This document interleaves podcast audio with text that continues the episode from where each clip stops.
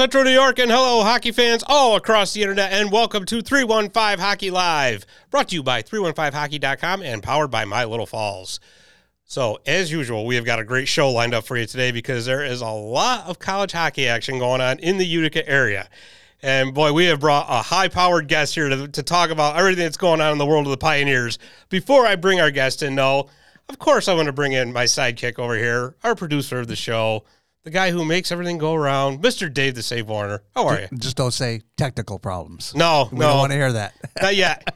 Not yet. No. We, have got a minute in so Yeah, far. We're right. good. We're good. You know, even though I will say though, it's, it's not a show unless something goes wrong. That's true. You know, And this is the 13th show is it? Oh my God. Well, yes, of 315 Hockey Live. I wish you hadn't said that. This is like my 500th show. Well, yeah, maybe for you, but I mean, yeah. you know, you're back when they were doing the, the, the crank wheel there with the camera, right? Ah, we were doing that. yes, of course. Early day podcasts on film. yeah. yeah, with a phonograph. Yeah. Yeah. 78s. Yeah. Oh, but anyways, let's uh let's get right into that Utica Pioneers hockey and to coming in to talk to us about Utica Pioneers hockey. Every Pioneers fan knows who this guy is. He is the voice of the Utica Pioneers. He is the one. He is the only Mr. Ray Biggs. Ray, how are you? I'm great, and I can't believe I've gotten an introduction that great. That's probably the first time ever that it wasn't met following a uh, or immediately preceding a chorus of boos. So I got that going for me, which is nice. We even got applause for you. I mean, I'm kidding. I don't think I've ever actually been booed, but I need a boo track. yeah, I know, right? I know I have one. That's next. And That's next, next. We'll have it by next week. I was gonna say, oh boy, famous last words. I find out you have a boo track. See what you did to yourself now? Trust me, if I'd had one, you would have heard it. well, next time, next time I come on here, I better keep my guard up. yeah, right. or just cut your mic. That's you know. Yeah. So how you been? All right. Yeah, been good, been good. Just getting ready for that last home game of the semester here. It's uh gonna be a little bit different after this. Is uh following the USA game, I'm actually uh taking a pretty huge step back from my SID duties, just gonna call games only and come and go, really. So- Really? It's uh in a way it's kind of the end of an era, but also, you know, certainly uh the fun times are gonna continue. Sure, sure. So, so just for anybody who's listening and doesn't understand, what are your SID du- uh, duties? So a lot of the content you see on the website, the previews, the post-game releases, all of that is handled through the Utica University Office of Sports Information, headed up by uh, Adam Zabrowski. And we've we've been really lucky to have some good department heads there. Uh, Gil Bergmaster, who kind of set the modern standard of what our department's supposed to be. Laurel Seimer, and now Adam Zabrowski. So I've been an assistant to all three, and yeah, it's uh, pretty much a uh, the jack of all trades, Jill of all trades kind of job. Mhm. You do a little bit of everything. You get your hands dirty in a lot of different ways, Wow. and uh, yeah, it's pretty. Uh, it's about as hands on as you can possibly get in college athletics without playing or coaching. Jeez. Wow. So- That's, how long you been doing that? Um, in some way, shape, or form. So, in a real permanent position, about five years. It's really been more like eight or nine.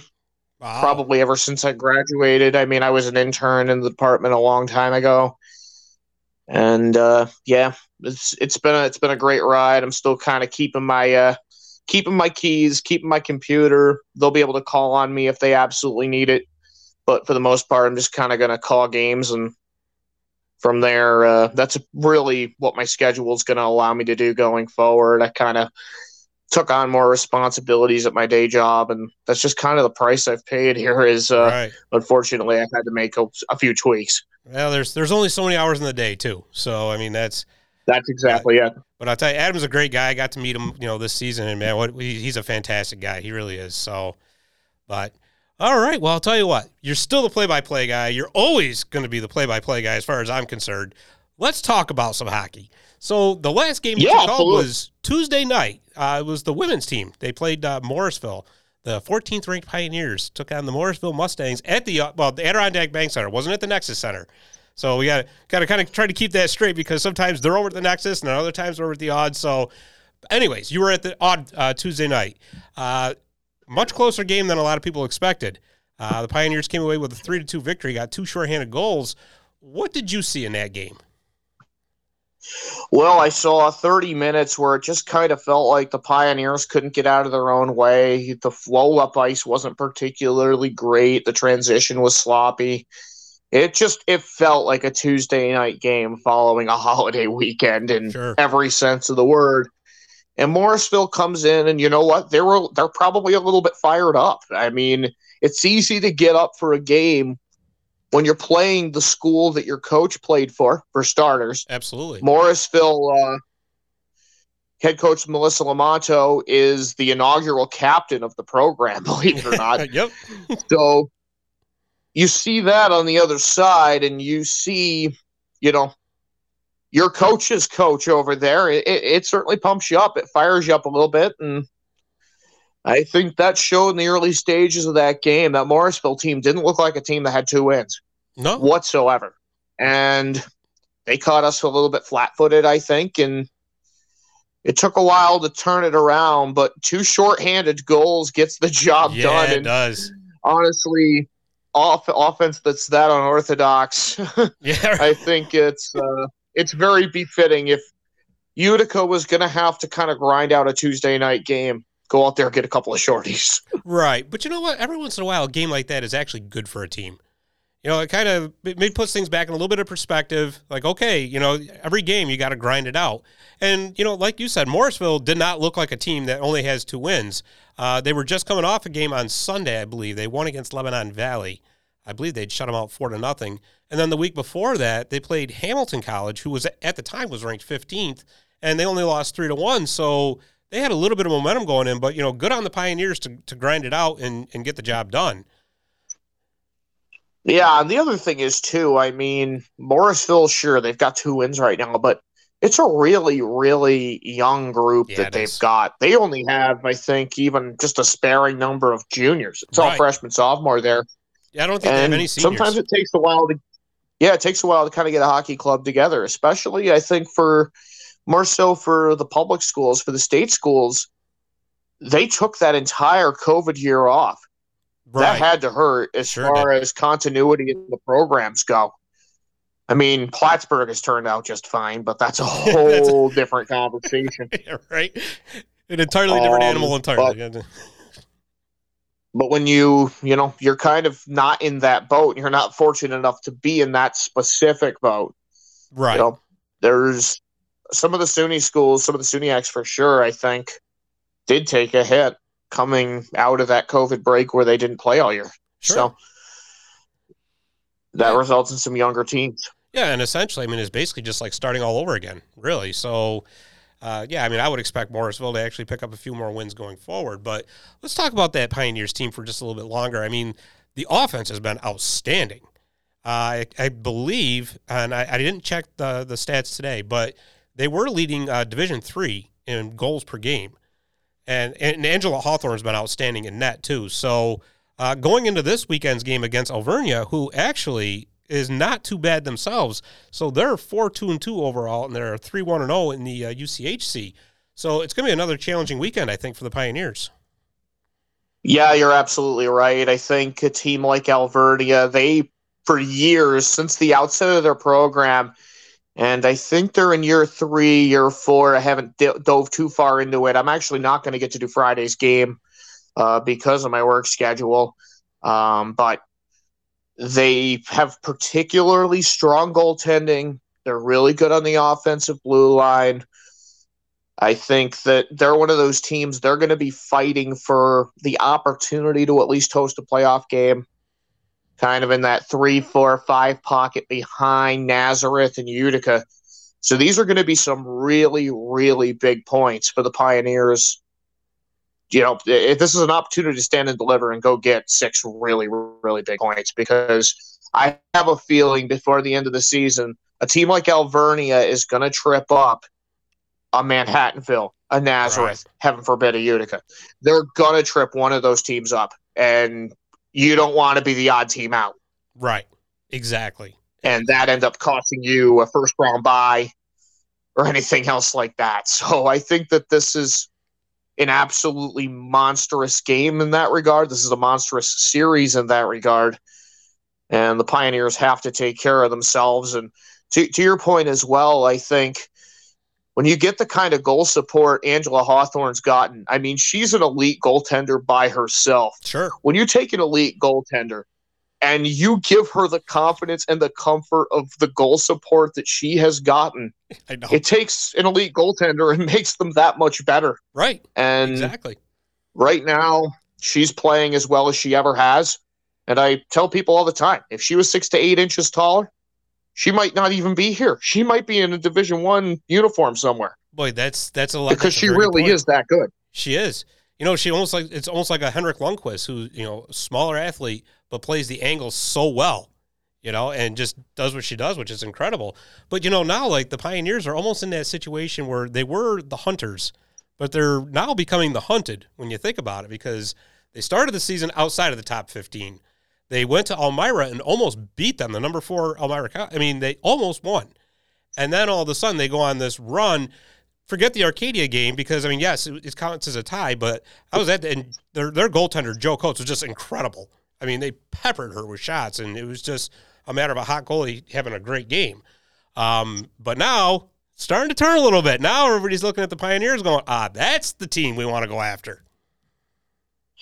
Yeah, and you raise a great point too with that second Arcadia game because I think Alvernia brings a very, very similar blueprint coming in. They've got an established coach. They're a young team. They have great goaltending. Those pieces, I mean that that's the type of thing that that's the type of team that's a sleeper. Sure, That's the type of team that assails somebody that's in the top two or three in the league, and everybody's shocked. So it's really, really good. I think that you brought that up, and yeah, we'll see what happens this weekend. exactly. Alvernia is like that that team that's just waiting behind the corner, just ready to trip them up as they're coming through. You know. but Yeah, and for the Pi- Pioneers too. I mean, the last few years, especially, I think you know this is already this has consistently been one of the better programs in the country, and now they're probably in a position for the first time in a really, really long time where they very, very easily can. And they were in the same position last year, so I shouldn't say in Right, a long time, but these last couple of years, you know, as good as they've been, there's always kind of been that 800 pound gorilla in the room. Elmira has always been there. sure, These last two seasons, it's been kind of refreshing because now the Pioneers are really more so in control of their own destiny, destiny than they really ever have been. oh, absolutely. And yeah, so you talk about hunter, hunted. I think it does. It changes the complexion of your program. It changes the identity of your program a little bit. You certainly don't want to get too far away from the core values of what makes you what you are, but it definitely also it changes that dynamic for sure because now you're one of the top dogs That's right. That's exactly right. And, and really with an opportunity to be the top dog. oh, absolutely, absolutely. And you know, and just you know, real quick, looking ahead on the schedule, you know, obviously not looking past Alvernia, but just looking at what else is down there. So I mean, they got a game uh, next, well, January tenth, coming up against Oswego State, who's ranked fifteenth right now. Uh, they've got Hamilton College, who was ranked fifteenth, and then they close out the season with two games against Nazareth, who is of course number ten and a UCHC rival. So there it is, right there. You know, you put together. Obviously, you have to win the games that you play. You know, against other teams. But you're right. There is a golden opportunity here for them to really move up in the national rankings. Oh yeah, absolutely. Especially every every single one of those games you mentioned is huge here going into the second half of the season. I love what Oswego's doing up there on the women's side. Mark Digby is an outstanding human being. I'm not surprised that he's starting to really elevate that program back to where it realistically belongs. Hamilton is good year in, year out.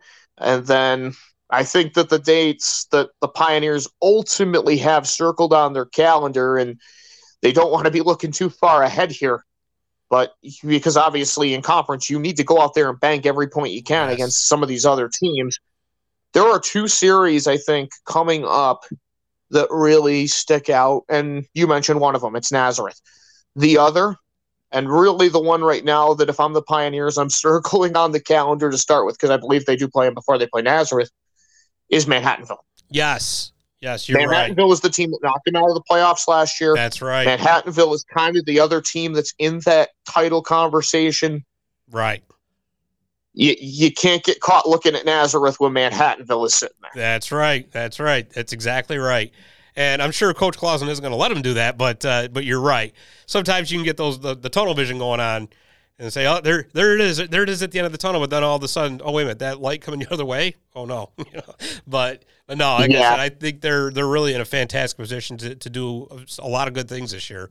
So you know, hopefully they keep it up. And, and like I said, I just just wrapping up with that Morrisville game. I truly believe that that, that was actually good for them to be locked up in a tight game like that because, like I said, it's like okay, this is what we got to do now. Every game got to grind it out, and that's you know going forward. So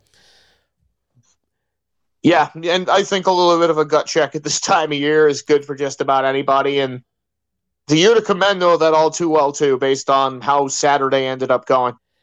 yeah, absolutely. And you know what? Why don't we shift gears and talk about those Hamilton men? And let's see, we got a comment up on the screen. So Josh Giggs says Coach Heeney mentioned Hamilton won't play UC now. Any idea why or what happened, Big Z? Um, I don't know anything about that, to be honest with you. Um, I think he said that on our show, didn't he? I don't think he elaborated on it though. He didn't That's- elaborate yeah, on it, but he did mention it. because you know Yeah. we got sidetracked, and that Yeah, imagine yeah. that we got sidetracked on this show. Yeah, no but- way. No, not with you. No. Yeah, that's one of those things. Honestly, I don't really know the position that all of that is in at this point. But if it w- if it was the reason I heard before, it's not something I'm probably supposed to talk about.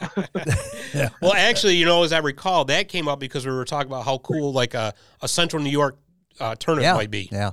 Like a Division three for all the, the schools. oh, it would be amazing. that would be awesome. Yeah. It would be absolutely awesome. And I did ask him about that, and he, he did mention that. That's Yeah. okay. Now that you Yeah, mentioned, it, I do remember that now. It's like ah, and then like I said, of course, sidetracks happen, and See, I never- don't, I don't sleep through all We the never- episodes. you know you're right. I, I always thought that you were somehow holding your eyes together with you know. Well, I am. Yeah, true, true. But anyways, let's talk about the men's team. So they're up to number three now in the rankings. Uh, we're just coming off the Thanksgiving showcase, which I would have loved to have been there, but it's like I told you before, uh, sickness reared its ugly head, and I didn't feel like getting all the rest of you guys sick. So I tried to do the right thing and stayed home and watched. But uh, uh, anyways, Pioneers won the first game against Plymouth State. Uh, that was a tough game, though. That that really was. And you know, it's funny, you know, when you and you look at the teams that were in there, Plymouth State and Trine. Not a lot of people around this area have really heard of them. But boy, the, both teams came to play. Yeah, absolutely. And you get two teams like that that have talent, that have structure, that have good coaching. I mean, Craig Russell at Plymouth State, he has been the top dog in the MASCAC now for so many years. And then Alex Todd, who, of course, also knows a thing or two from his old Jedi Master. Uh, he worked Yep. for Gary Heeney back in the 2004-05 season. has learned from some great hockey minds in his own right. He uh, coached, was the head coach at Castleton, and then uh, went on to work for Dean Blais for a number of years, the legendary uh, former head coach at Nebraska Omaha. Right. So he's been able to take all that experience back with him into a head coaching position at Trine. And you know, that that Trine team kind of fits in probably very closely to what he he saw at Nebraska Omaha. You get out west, you get these big physical hockey teams that play with structure. Sure. And I think in a league like the NCHC, you have to be able to play with that structure.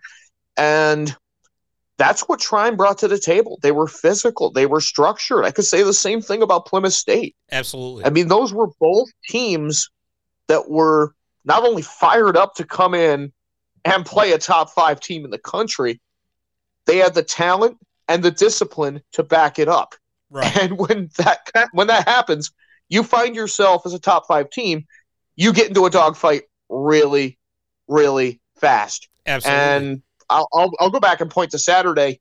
The Pioneers could have done a little bit more probably in that game to help themselves.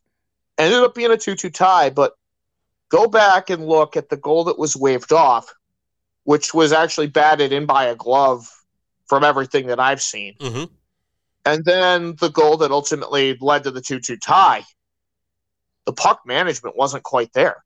Right. And when you make those mistakes against a team like Trine, yeah, that, they're their going to burn solo you. They're coach, go- they are going to position themselves to hurt you. Absolutely. And so I think when you talk about gut checks, you talk about what the Utica women dealt with with Morrisville on Tuesday. I think the Pioneers very similarly had that gut check Friday and Saturday. Yes. Mind you, two two completely separate results, two completely different game flows. But I do I do think both of those were a gut check and those are the type of games that I could see benefiting the Pioneers in late January, early February. Sure. Absolutely. Absolutely. Because you know what? When especially when you get closer, you know, you get into conference play, when you're starting to get down to the nitty gritty, things are starting to get a little bit tighter, a little bit more physical. Those are the kind of games that you look back on and say, yeah, this is how you had to win it. We had to grind through once again. You know, but but going into the Thanksgiving Classic, the Pioneers, you know, they they had the rough start. Everybody knows they lost the first two games at Adrian. We're not going to beat that horse to death. That's already done. But they've slowly but surely started looking like the Pioneers of old right? They're starting to score a lot of goals, starting to move the puck very well. So going into that, like I said, hey, a little bit of wake up call. But let me ask you this: What was it that the Pioneers started doing, from what you could see, after those losses at Adrian to turn things around? What was it that really started getting the wheels turning again, so to speak? I think that a lot of it just boils down to being able to rely on the talent level that they've got on the table right now. I think that we have yet to see this team play its best hockey. I agree. I do I do think that. I think that the ceiling is so much higher than what we've seen to this point through about 10 games in the season. But that said, that November that November portion of the schedule, I think that no doubt those two Stevenson games were big, also gut check wins in a way from a team that needed to bounce back and get some results. So I think there was certainly an element of sandpaper, an element of grit to those two wins, just because the Pioneers really had to kind of claw their way through both of those. And then you get into a little bit more of a settled rhythm. You take out Chatham, you take out Wilkes.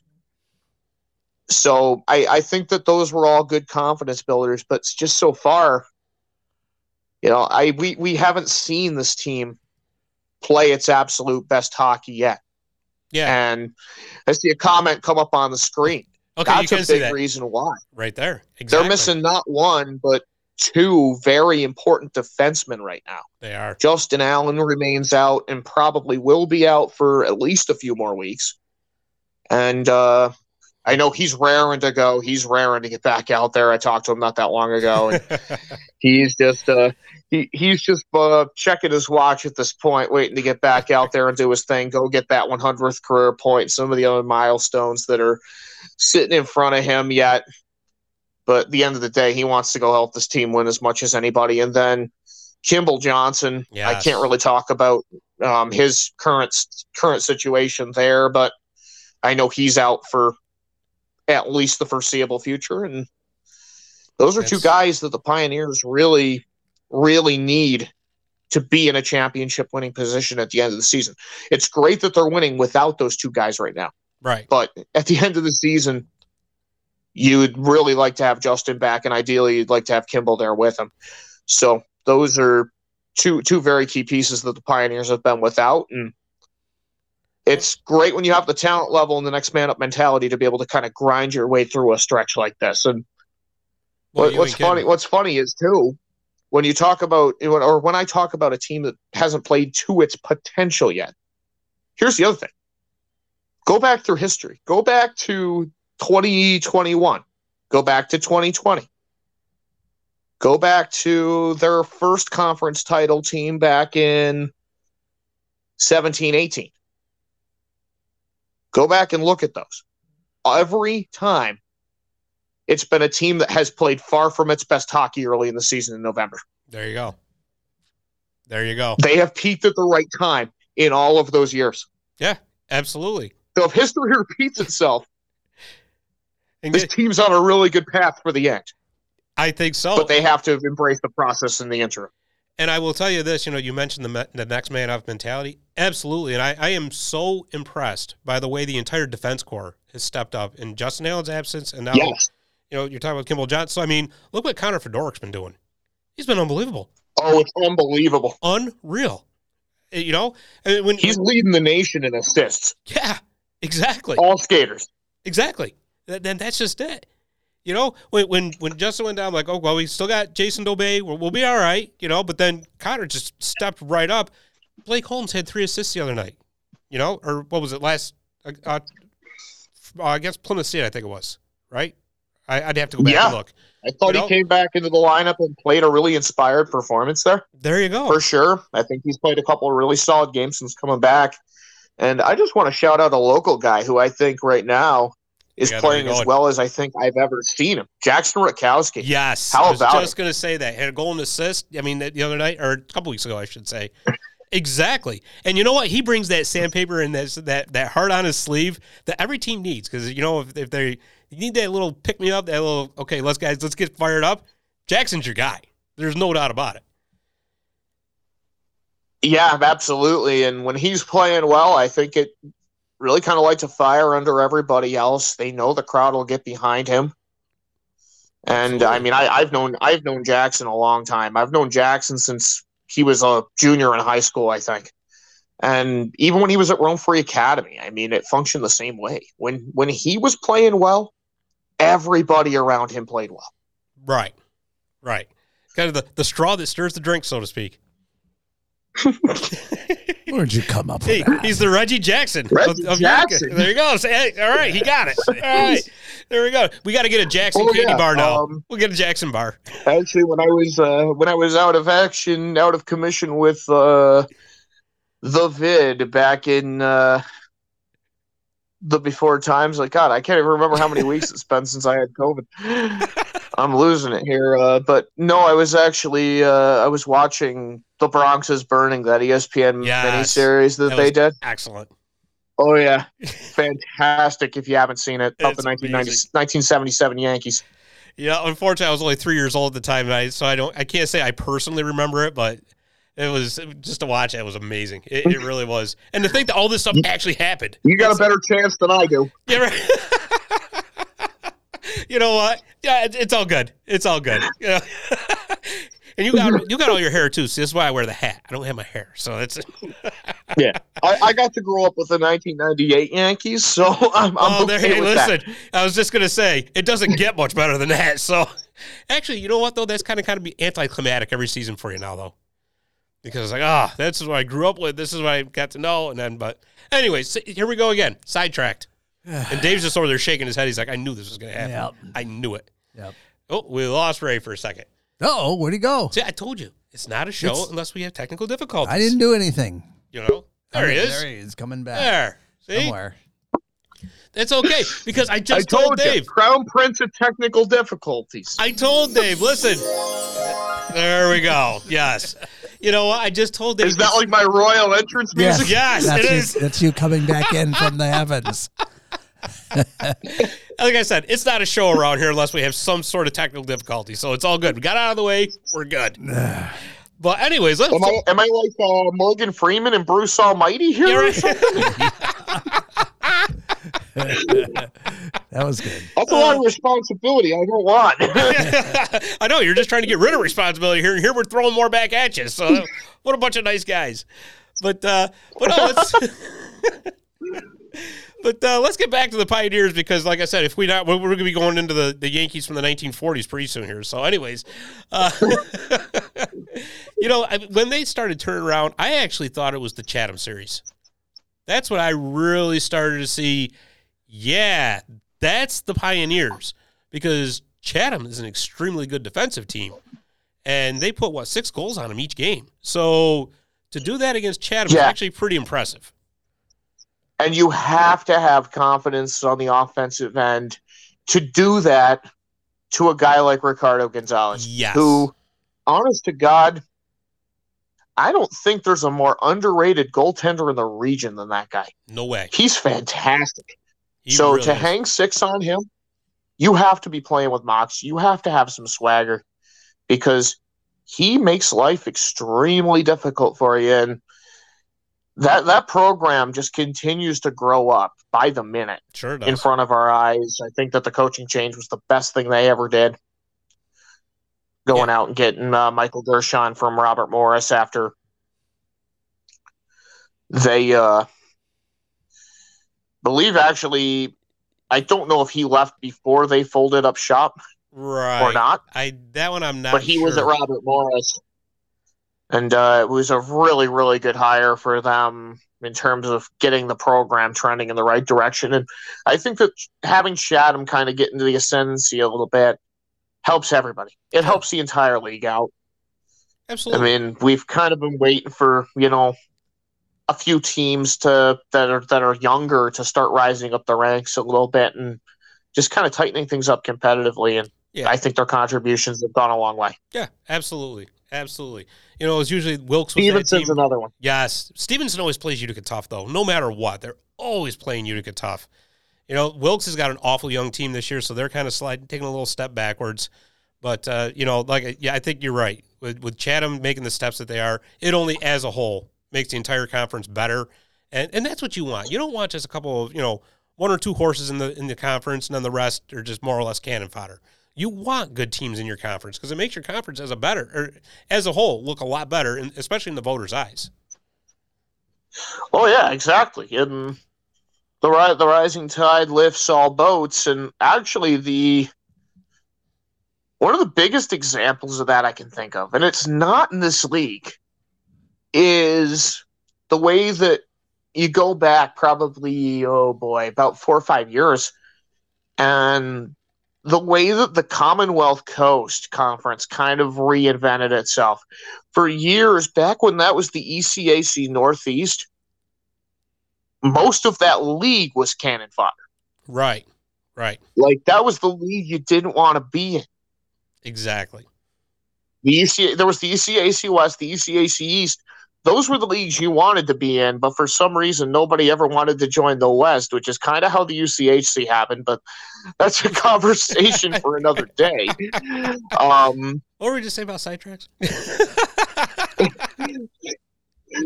I'm no, but uh, so the- with for years the the Northeast. I mean, there was nobody in that conversation that I would have called a national contender sure. ten years ago. Right. Absolutely. And now, I mean, Cur- Curry's always kind of been hanging around the national rankings. The team that, of course, Mick Curran and Casper Yelkvist came from, among others. Um, they're they're still pretty good. They got Endicott in there. They've got UNE in there. Absolutely. I mean, they've got Salve Regina in there, who is still really, really good and played for the national championship in 2018. It's just amazing how that league has gotten itself on the map.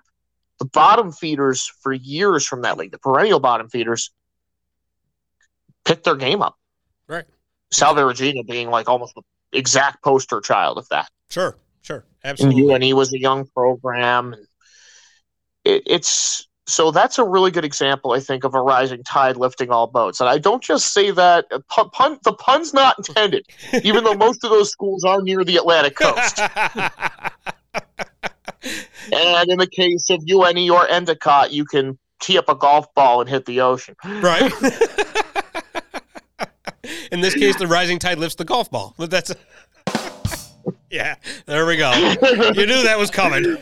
or or in or in Endicott's case, I mean, they've done an extremely good job there anyway, but also helps when Ray Bourque puts up the money to build your rink. yeah. Yeah. That that kind of tends to yeah be just a little bit of a helping hand, just a little. So I say the name Ray Bourque, and immediately my mind switches to Gary Thorne after Bourque got his Stanley Cup with the Yeah. Avalanche.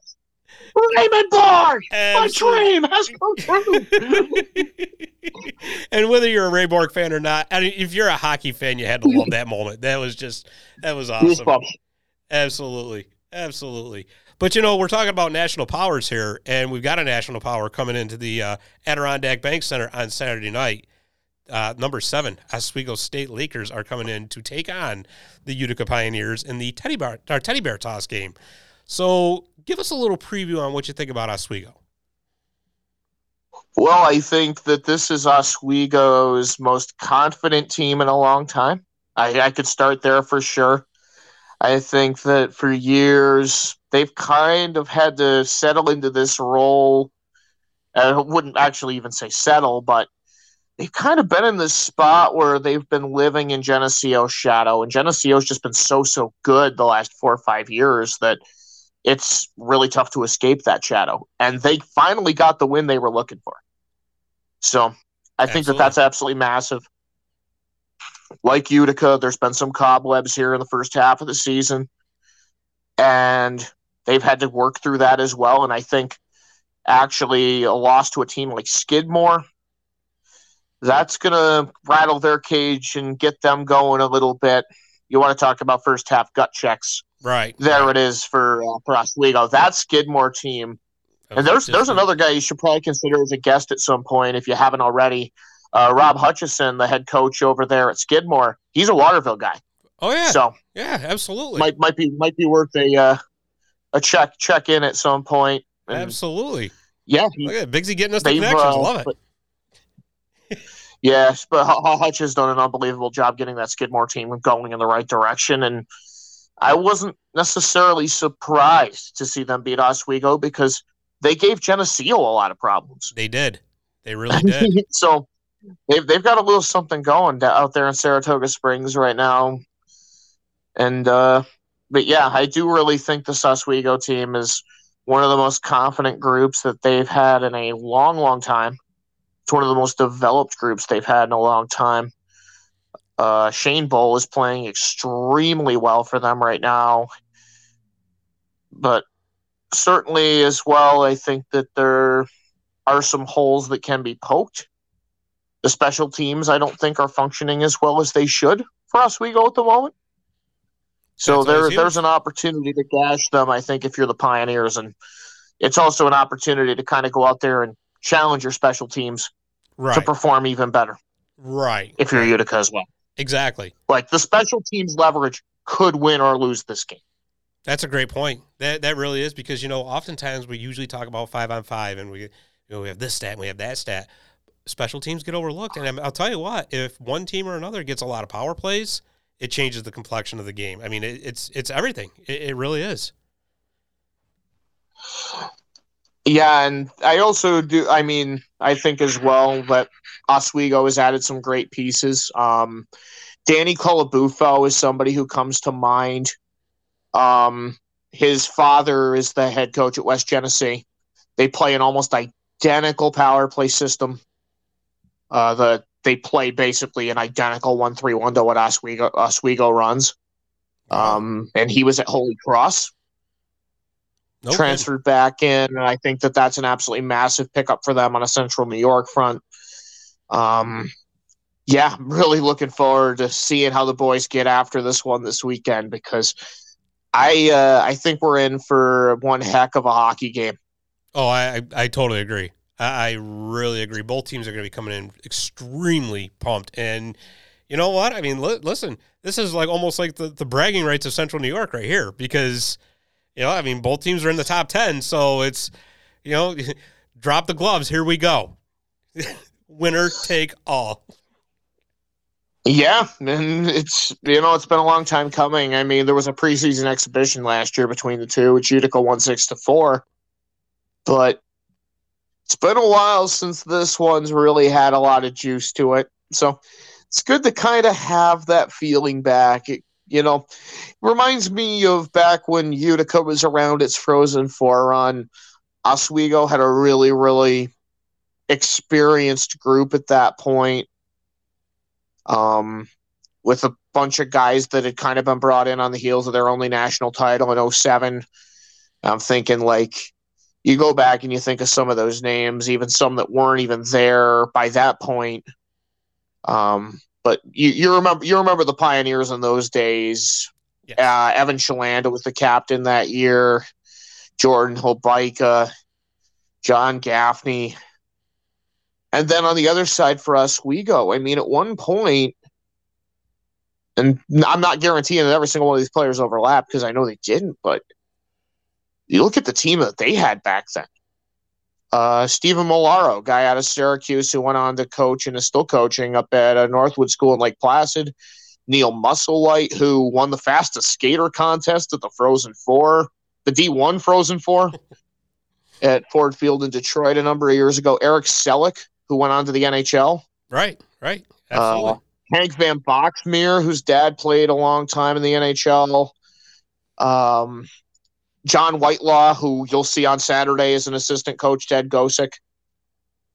Yeah, I mean it's the list goes on and on. It's unreal, you know. And Paul, Paul Rodrigues, who was an assistant on that Skidmore team that just beat Oswego, sure, there you go. and his brother is uh, still kicking around the NHL with a few different teams.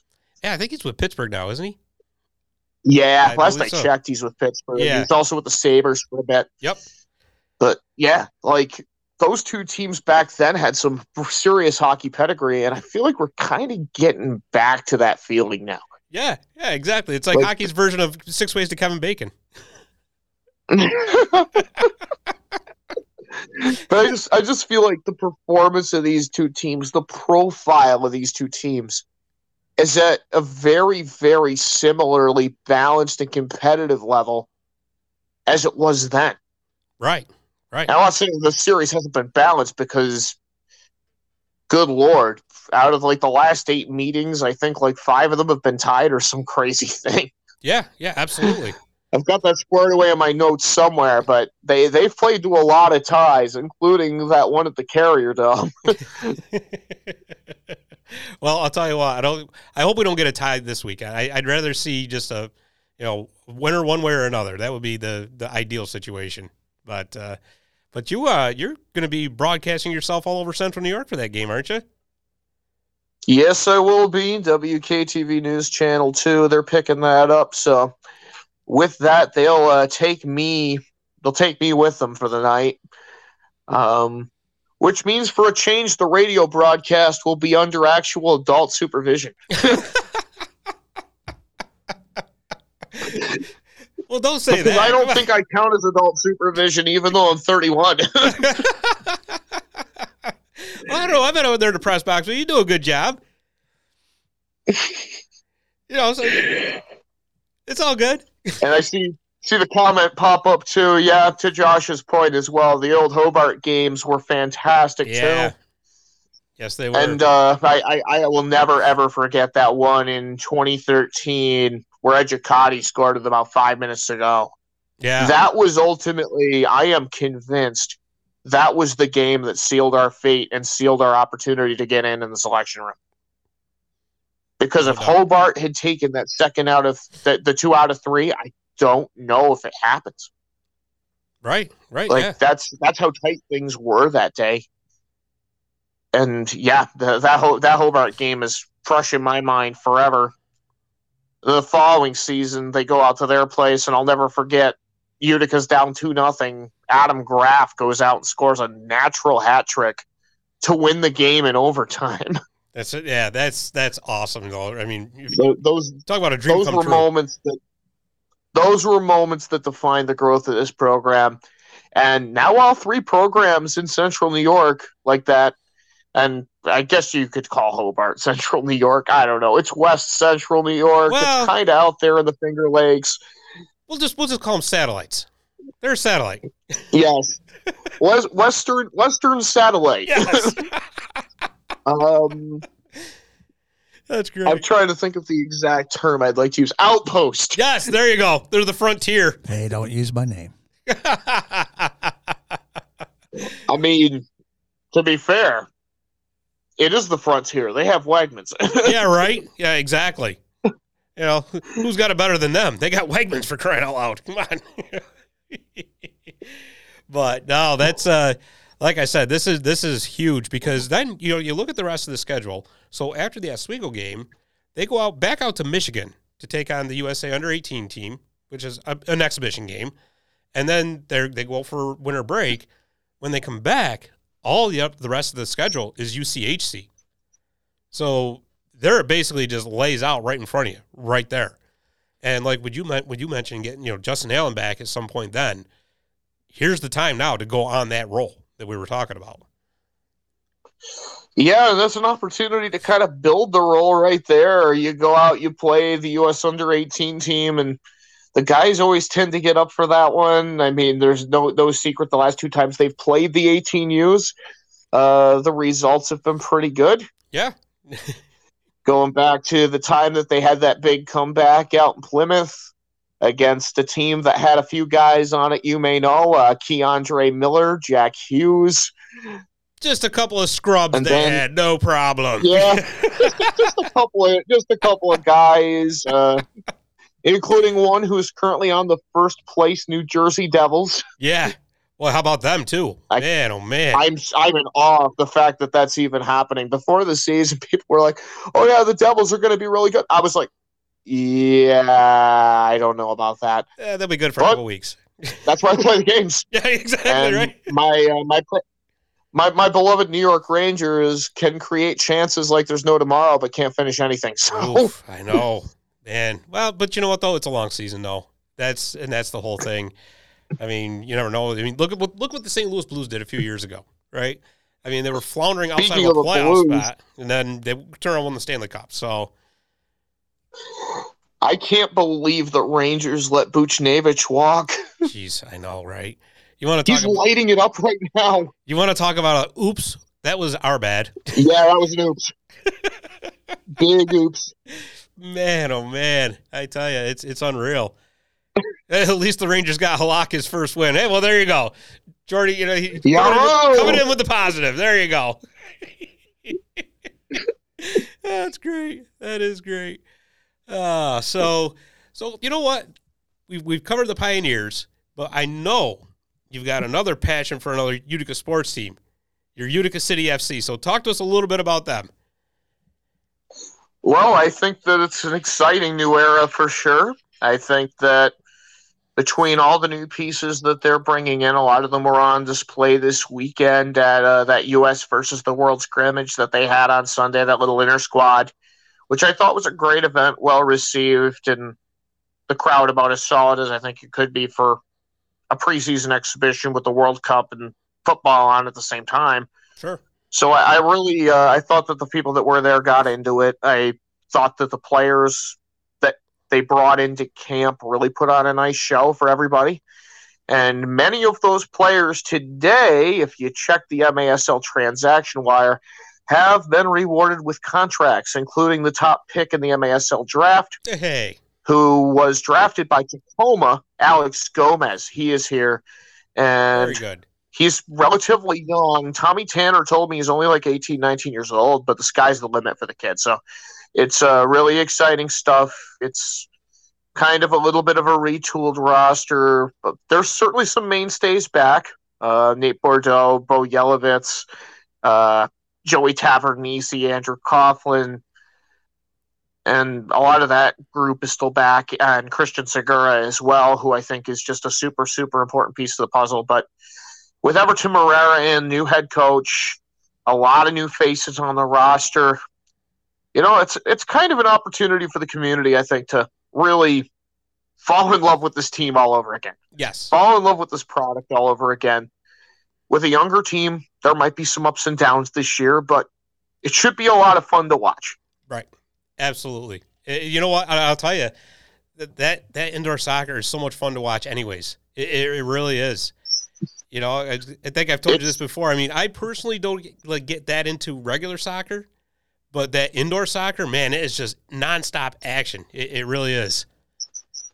it's an absolutely beautiful game and i just hope the long term everything kind of shakes out the league's vision for the product and where they would like it to go Yeah. you know, I, i'm just excited to see what becomes of all this because i think that the long term potential of it is unbelievable I agree. especially if they can capitalize off this world cup stuff sure. Sure. it, it'd be fantastic So- Absolutely. looking forward to the future with the league and everything that's going on with Utica City FC as well. And uh, they've given me a lot of great opportunities to do some things I never would have thought possible, especially last year, getting to go to the finals. It was probably the best experience professionally of my life. That's awesome. That is awesome. I mean, it's pretty bizarre when. So, if you've been watching the World Cup, you probably know some of these names. Um, JP Dellacamera. Mhm. I guess he more or less specifically picked me out uh, to go do this radio stuff uh, for Sirius XM. Which, No kidding. when you hear that, I mean, No there's no no American has called more World Cups than that guy. That's awesome. Men's, women's. He's the lead voice of the Women's World Cup for in the United States on Fox. You get that phone call, Yeah, and it floors you because I bet. this guy, who's literally the dean of broadcasters in this sport in the, in the states, That thought is enough of me to send me out to Florida and to California. And then another another name that I got to work with out in uh, San Diego at the second game of the finals, uh, Warren Barton. He's been calling a lot of the group stage matches for Fox as well. So absolutely. tell you what, you just friend. never know who you're going to run into in this crazy life. I guess not, right? I guess not. Boy, I couldn't imagine getting that phone call. You must have been like Ralph Kramden, just going, ah, humana, humana, humana, humana. Ah, Yeah, for for, for, for sure. You you you see uh you see that many uh, titans of the game walk into a room. you- Yeah. You, feel a little small at that point. yeah, yeah, right. Exactly, exactly. But uh, you know, just one other quick point too. I, I see that uh, at the Nexus Center, they got the turf on rink two. So is uh, FC going to be playing any games there at all, or is that more just like a, a practice that maybe fans can come watch a little bit? Or so they've laid the turf down at Nexus, uh, basically to become the practice facility for the team as much as humanly possible. cool, I mean, they've been they've been practicing out in Syracuse all these years, so and Awesome. that's had its advantages. I mean, it kind of helps that for a lot of years, uh, Ben Raymond, who's no longer with the team, he's with uh, Milwaukee now. His family owned the CNY fa- owns the CNY Family Sports Center, which is where Utica was practicing. Mhm. Um, so that that was obviously a very good arrangement for a lot of reasons, but now an opportunity has kind of come up to bring the operation in house, really kind of vertically integrate it in a way that they've wanted to. I think that that's good for everybody if as long as you can kind of have everything based there, it makes life easier for everybody in the long run. Might make it a little bit tougher for some of the guys that are based in Syracuse and may not want to move and pick up roots. right? But I think for the overall identity of the organization, it's really good to kind of have everything under one roof like that and really kind of grow within your footprint, grow within Utica, which is what it, what I really think they've wanted for a long time. So oh yeah, there, there's a lot of excitement there for sure. no doubt about It's it. not, you know, it certainly comes with some price of admission there. Again, there's some guys based out in Syracuse that probably have had a little bit more driving added to their plates, but yeah, I think it also comes with a lot more benefits than costs. Well, and, and really, Syracuse isn't that far away, so I mean, it's not like it, it's really that bad. But uh, you know, I, I will Yeah. say this: uh, a friend of mine, uh, he, he plays soccer, and he got to meet some of the, the players, and the, the kid is still talking They're about it. awesome. He- He's he's just over he's over the moon. It's incredible. So. I, I don't think. Uh, yeah, I think he sleeps with that soccer ball every night now, and I think he probably will for the next four months. So, because they signed a soccer ball Yeah, for him. I can- And I can say the same thing about our, our men's and women's teams here at Utica University. You know what? Everybody around me, as far as the players go, especially, they they make my life uh, they make my life easier. They make it fun to come to work. They make it fun to go to work for them. That's awesome. And I can see that with the city guys as well. Yeah, absolutely. For sure, they've they've really kind of taken me in as part of the organization, even though I'm not, not around all the time. I work twelve days a year. Right, but still, but they've they've really gone out of their way to make sure I know what I'm contributing to that organization, and it's it's been a lot of fun. Oh yeah, absolutely, and, and if they make you feel like family, that's that's huge right there. Uh, actually, Josh, that's actually a really good question. I didn't think of that. Uh, is the turf for the Yeti too, the lacrosse team? Huh? That's we'll have to find out. That I Well, the turf that was in the yard this weekend had lacrosse lines. well, there you go. So there not it is. not overly well not like overly like permanent lacrosse lines, but I did see the goal crease lines on the turf. They also had that tournament thing um, over the summer as well that I didn't really know much about, but Right. that uh, that North American Invitational uh, event. Actually, I think that's when I had COVID, so that may have just uh, solved the mystery there. exactly. I I, clo- I I knew about it. I just didn't get the, a chance to pay much attention because I think I was pretty sick at the time. you, you had another thing on your mind. Let's just put it that way. And in my lungs, yeah, and everywhere else. and up my nose. Yep. well, Ray. Stop there, Ray. well, Ray, we really appreciate you taking the time to come on and talk to us mm-hmm. because this has been so much fun, and uh, we, we just Yeah, absolutely. Glad, glad to uh, glad to get to participate in your uh, corner of the internet here. This has been fun. absolutely, and, uh, and of course, I will see you Saturday night anyway. So uh, we'll uh, we'll definitely have to, continue the chat up in the press box. So Absolutely, and uh, just just for the record, uh, it's going to be tight up there. yeah, I I, I, I have a feeling. guests coming. I have a feeling. So I, I might be uh, sitting on a step somewhere. So that's okay. That's all right. I, I can handle it. We'll make, we'll make sure we save you a chair somewhere. Well, I appreciate that too. Thank you.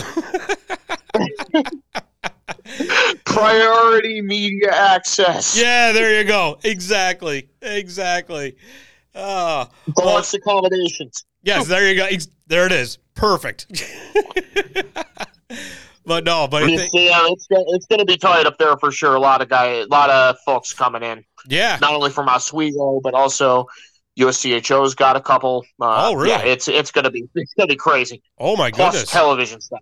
Wow. Well, I guess so. That is that's it's going to be tight for sure. But that's okay. It's it, it'll actually make it a lot of fun having all, all those different people there and a lot of different opinions going on, and we'll see what, what plays out on the ice. That's going to make it even better. It's So- going to feel like a Frozen Four up there a little bit. yeah, right. Yeah, exactly, exactly. But uh, but yeah, like I said, man, thank you again for for coming on. I really truly appreciate it, and like I said, I'll certainly see you Saturday night. Sounds good. Have a great one. All right, buddy. Thank you. Take care.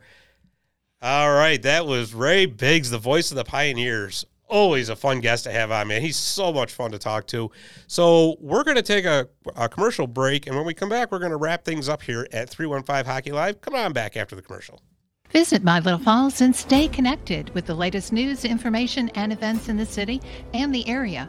Our mission is to generate interest in the community and connect residents in a more meaningful way by facilitating deeper conversations about how these stories will shape the future of the Mohawk Valley. Join thousands of weekly visitors who stay up to date with feature stories, interviews, videos, our event calendar, and print publication, the Mohawk Valley Express. It's about timely local news for the community, keeping citizens informed about important issues, telling about the people who live and work here, and giving locally owned businesses the opportunity to reach a very targeted audience of locals and tourists alike. It's a whole new form of media rich content developed specifically for today's mobile lifestyle and listeners. You can download our iOS app in the iTunes Store, listen to our country music streaming radio station, or sign up for a weekly newsletter. Stop by today at myfunfalls.com. You'll be glad you did.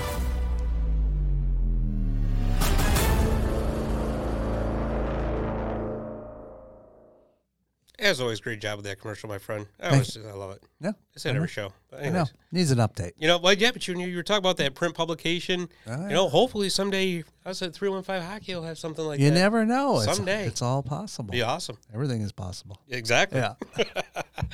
Uh, so let's just wrap things up here. Um, I don't have the graphics for the, the schedule. So what we're going to do, we're going to do, uh, we're going to direct you to our social media tomorrow. Oh, okay. So we'll put it on our social media. We'll put it on Okay. the Facebook. We'll put it on the Twitter. And we're going to put it on Instagram. And uh, Ah. so check it out there. yeah. All right. So, yeah, because I, you know, running late, I didn't get a chance for anything, you know, all that. Yeah, So, yeah. But, you know, it is what it is. All right. But uh, but again, you know, make sure you check out 315hockey.com because we always got our, you know, previews, um, three observations that, you know, for the games that we cover. I Yep. go on there and spout our opinions off. Like today, I had one that uh, I did because I went to the Comets uh, Rocket game last night. yeah, I saw the headline. I didn't read the story. yeah, well, so- the, the observation, one of the observations was um, a lot of people get aggravated about faceoffs, right. you know, because they think they're being delayed. You know, oh, I got to drop the puck and this and that. a lot of it stems from the fact that over the past few years, uh, organized hockey from the NHL level all the way down is making a concentrated effort to like basically clean up the face-off face-off circle, so there's not as much cheating. You know, as far as like positioning or you know. Okay. So how are they encroachment and all doing that. that? Just by backing off? So as like the opposed to are dropping it? yeah. So the lines are no, you gotta get in your position. I'm not dropping the puck. So Okay. you know, so people get mad at the linesmen, but it's not their fault. They're just doing their jobs. Right. Right. So there's a lot to. So I put that in the observation. But anyways, it's just a little side thought that I had. Yeah. yeah. But You uh, get a lot of those. oh, but you ain't Keep kidding. most of them out of your stories. I know, right? He's. yeah, we'll, we'll be off the internet in a hurry. really? no, this is totally uncensored. yeah, there, there you go. All right. Uh, anyways, want to thank Ray Biggs for uh, coming on the show once again. That was awesome. The voice of the Pioneers. And speaking of the Pioneers, like you said, don't forget they're actually on TV this weekend. Uh, Saturday night, cool. seven o'clock, WKTV. Uh, it's a sold out game, so You know, I'm gonna luck. be. I'm busy live streaming the Herkimer originals. that's right. Tell us a little bit about that before we. Oh yeah, You yeah. know, so give you give you the spotlight. Oh, geez, uh, don't do that. Yeah, we did our first multi-camera live stream kind of thing last Saturday uh, at Herkimer College, and and uh, it was a production. Yeah, you go okay though. It went okay. There were so, a few glitches here and there. You had technical difficulties. Uh, I feel most, better now. Most of them weren't technical. I mean, there were a couple minor technical things. Get this. So I was using a scoreboard overlay, Mhm. basketball, right? Yep. Get to 99, the opposing team was killing them, right?